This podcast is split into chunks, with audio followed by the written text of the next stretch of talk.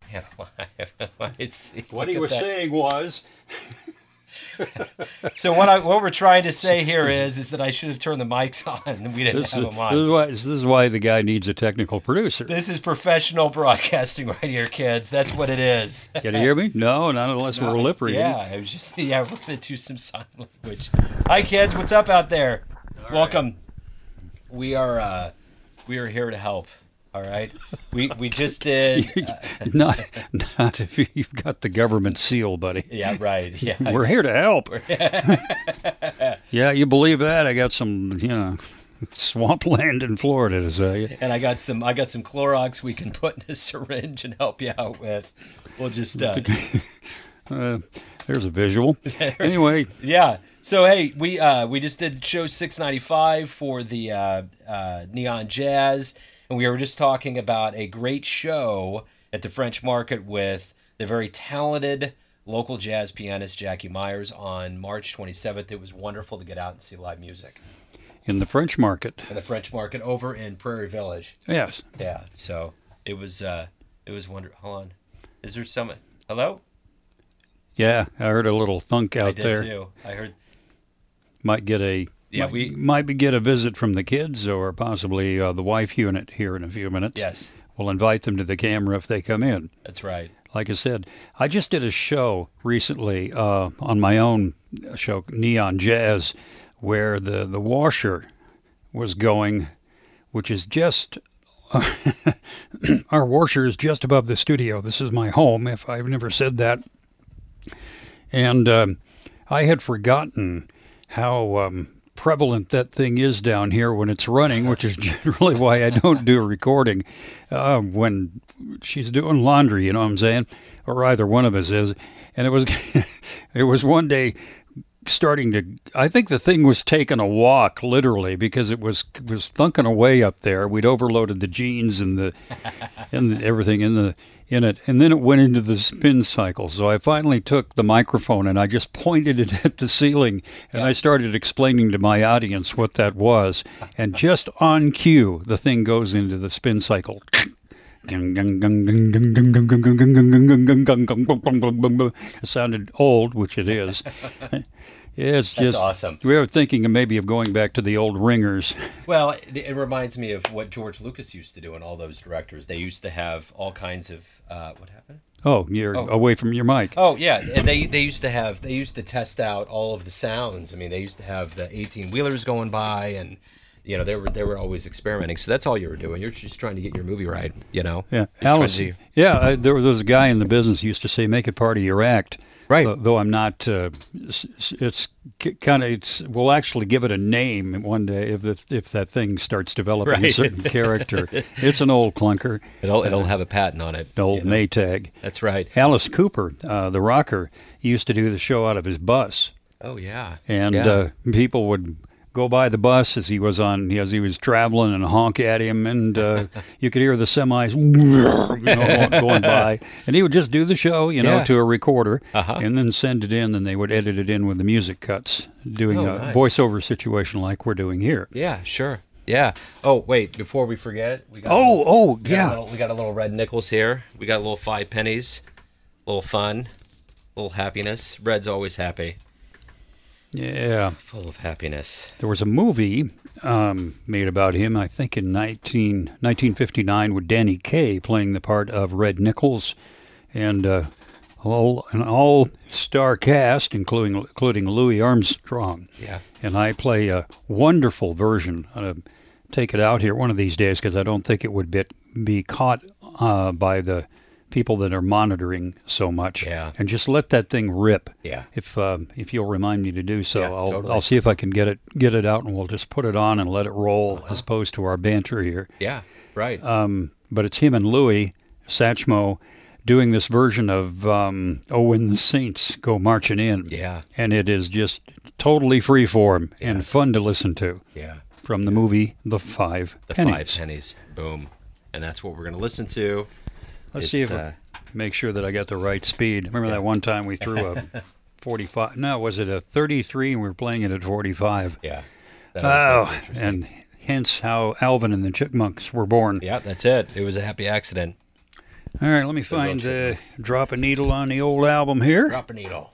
Red Nichols and the Five Pennies. Hopefully, all of this is coming through, kids. Count and change. Here we go. Hello.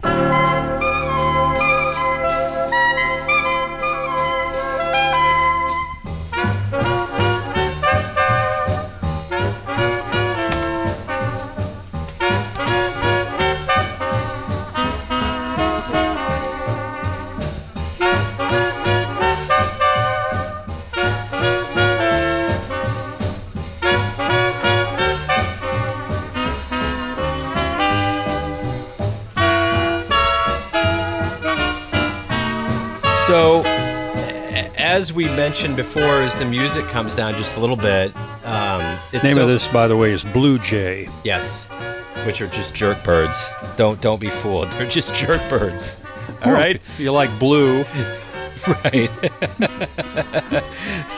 so, I, I just it, it's so nice. It's getting warm. It's it's springtime. I'm not advocating anything other than the the very very simple sentiment that it's so nice to see that live music's happening and things are starting to come alive. I think musicians are starting to feel relieved. Because if there's anybody in our society that hasn't been able to kind of come back, athletes have, there's all kinds of people that have come back.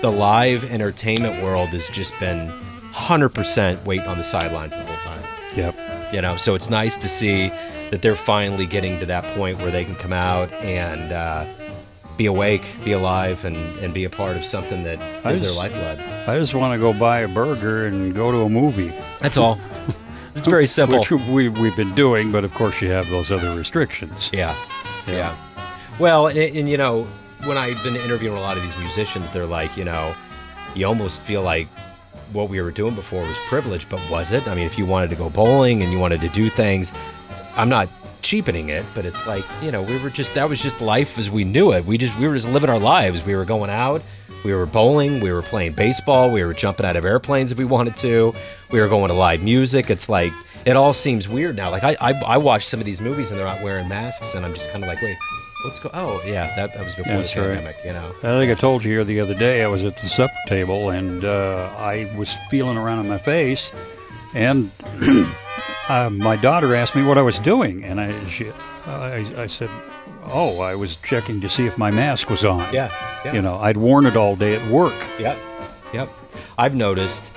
I don't know. There was a show on HBO years ago, not necessarily the news, and they had sniglets where they would make up words. And I keep thinking about an appropriate word for that stop in a parking lot when you forget your mask and get angry a little bit and then go back to your car to get it and then head back in. There's like, there, there's I a, don't know how many times I've done it. oh man, there's a, there's a Walking- marching. Uh-huh. just do on in, you know, like uh nobody's business. Like and then 2019. you get passed by somebody who gives you the look, Uh huh.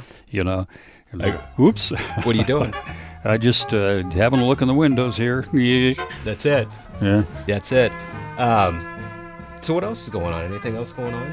Well, I've uh, been locking myself up here in the studios during the weekend. Yeah.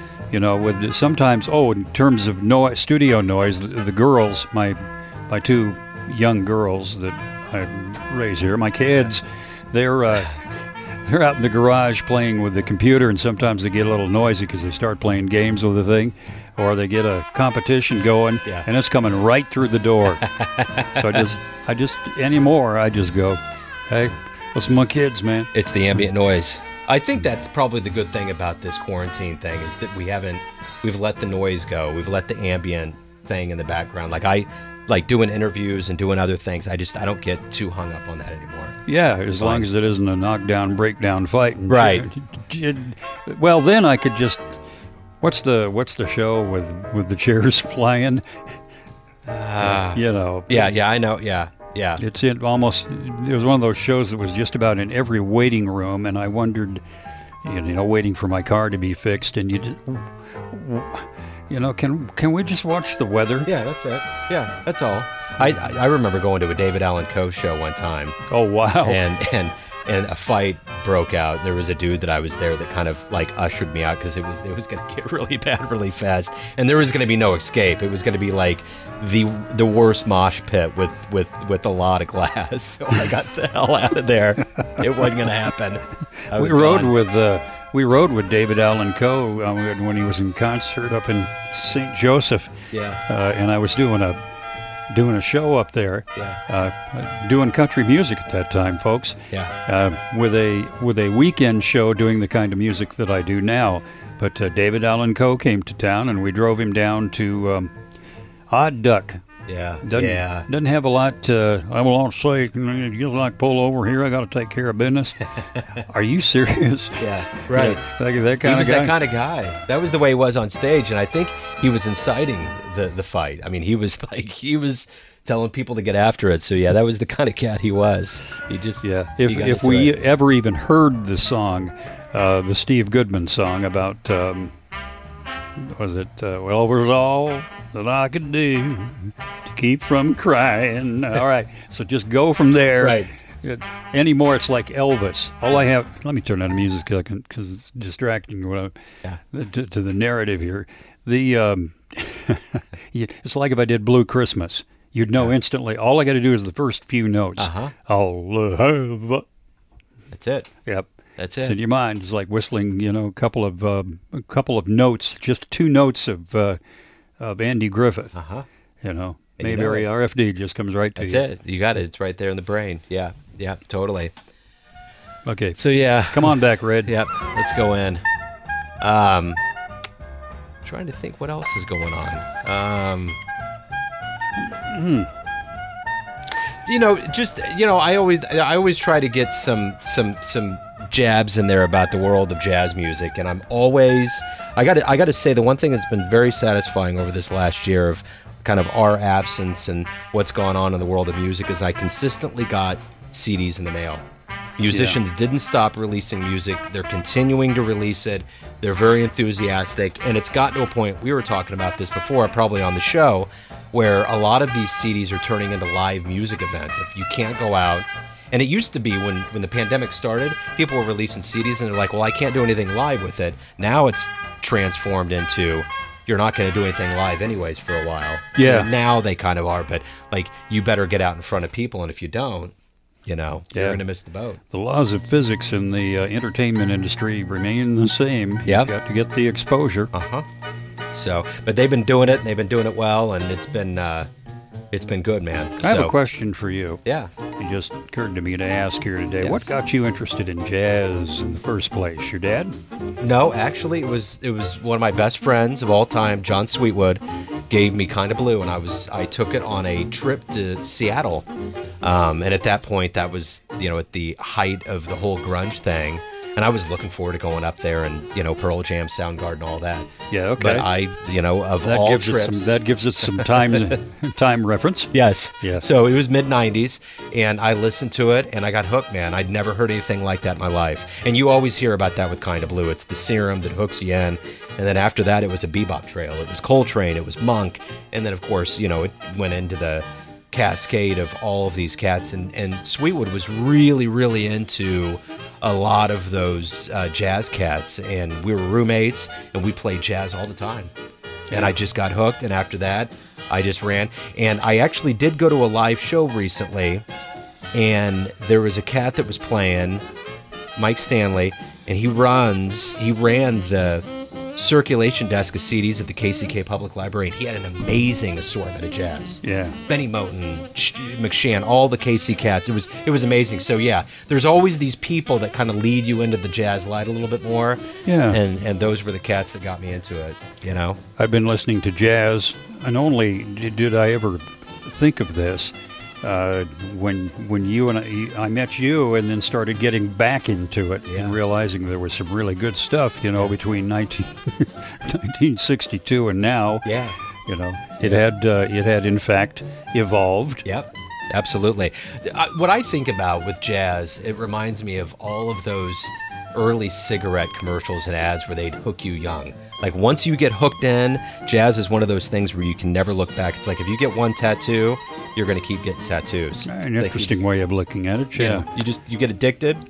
It's a safe addiction. Well, for probably mo- well, I don't know. Maybe it's not for some people, but it's uh, it, it- to me, it's it's it's one of the best addictions. Well, I was in a, I was born and raised in a university town, University in Nebraska, Yeah. in Lincoln, Yep. and uh, there was a there was a jazz. Uh, that's where I first started hearing jazz over the public television station, which uh, which emanated out of the uh, same place that the commercial station did, at least at that time. Yeah. and they sometime and there was only one commercial station Yeah. in uh, Lincoln in them days. Yeah, yeah. And they would all black and white, but Yeah. then uh, public television was more or less experimental at that time, if I'm not dating myself. Right. Um, and they would play jazz. Yeah. And dad would turn it up just for something different. And that's where I first started hearing stuff Yeah. like Bill Evans. Yeah. You know what's interesting? I went to a Bobby Watson show this summer. It was a driveway show that Jackie Myers, of all people, was putting on. And Bobby was there with a, a great lineup of cats. And I ran into a, a dude there that did not look like he was, should be at a jazz show. And I had a downbeat shirt on. And he said, What's downbeat? And I thought he was kind of playing with me for a minute. And I was just like, You know, it's the magazine, it's a jazz magazine. We started talking. And his, he was there with his daughter. And we had a great conversation. We were hanging out.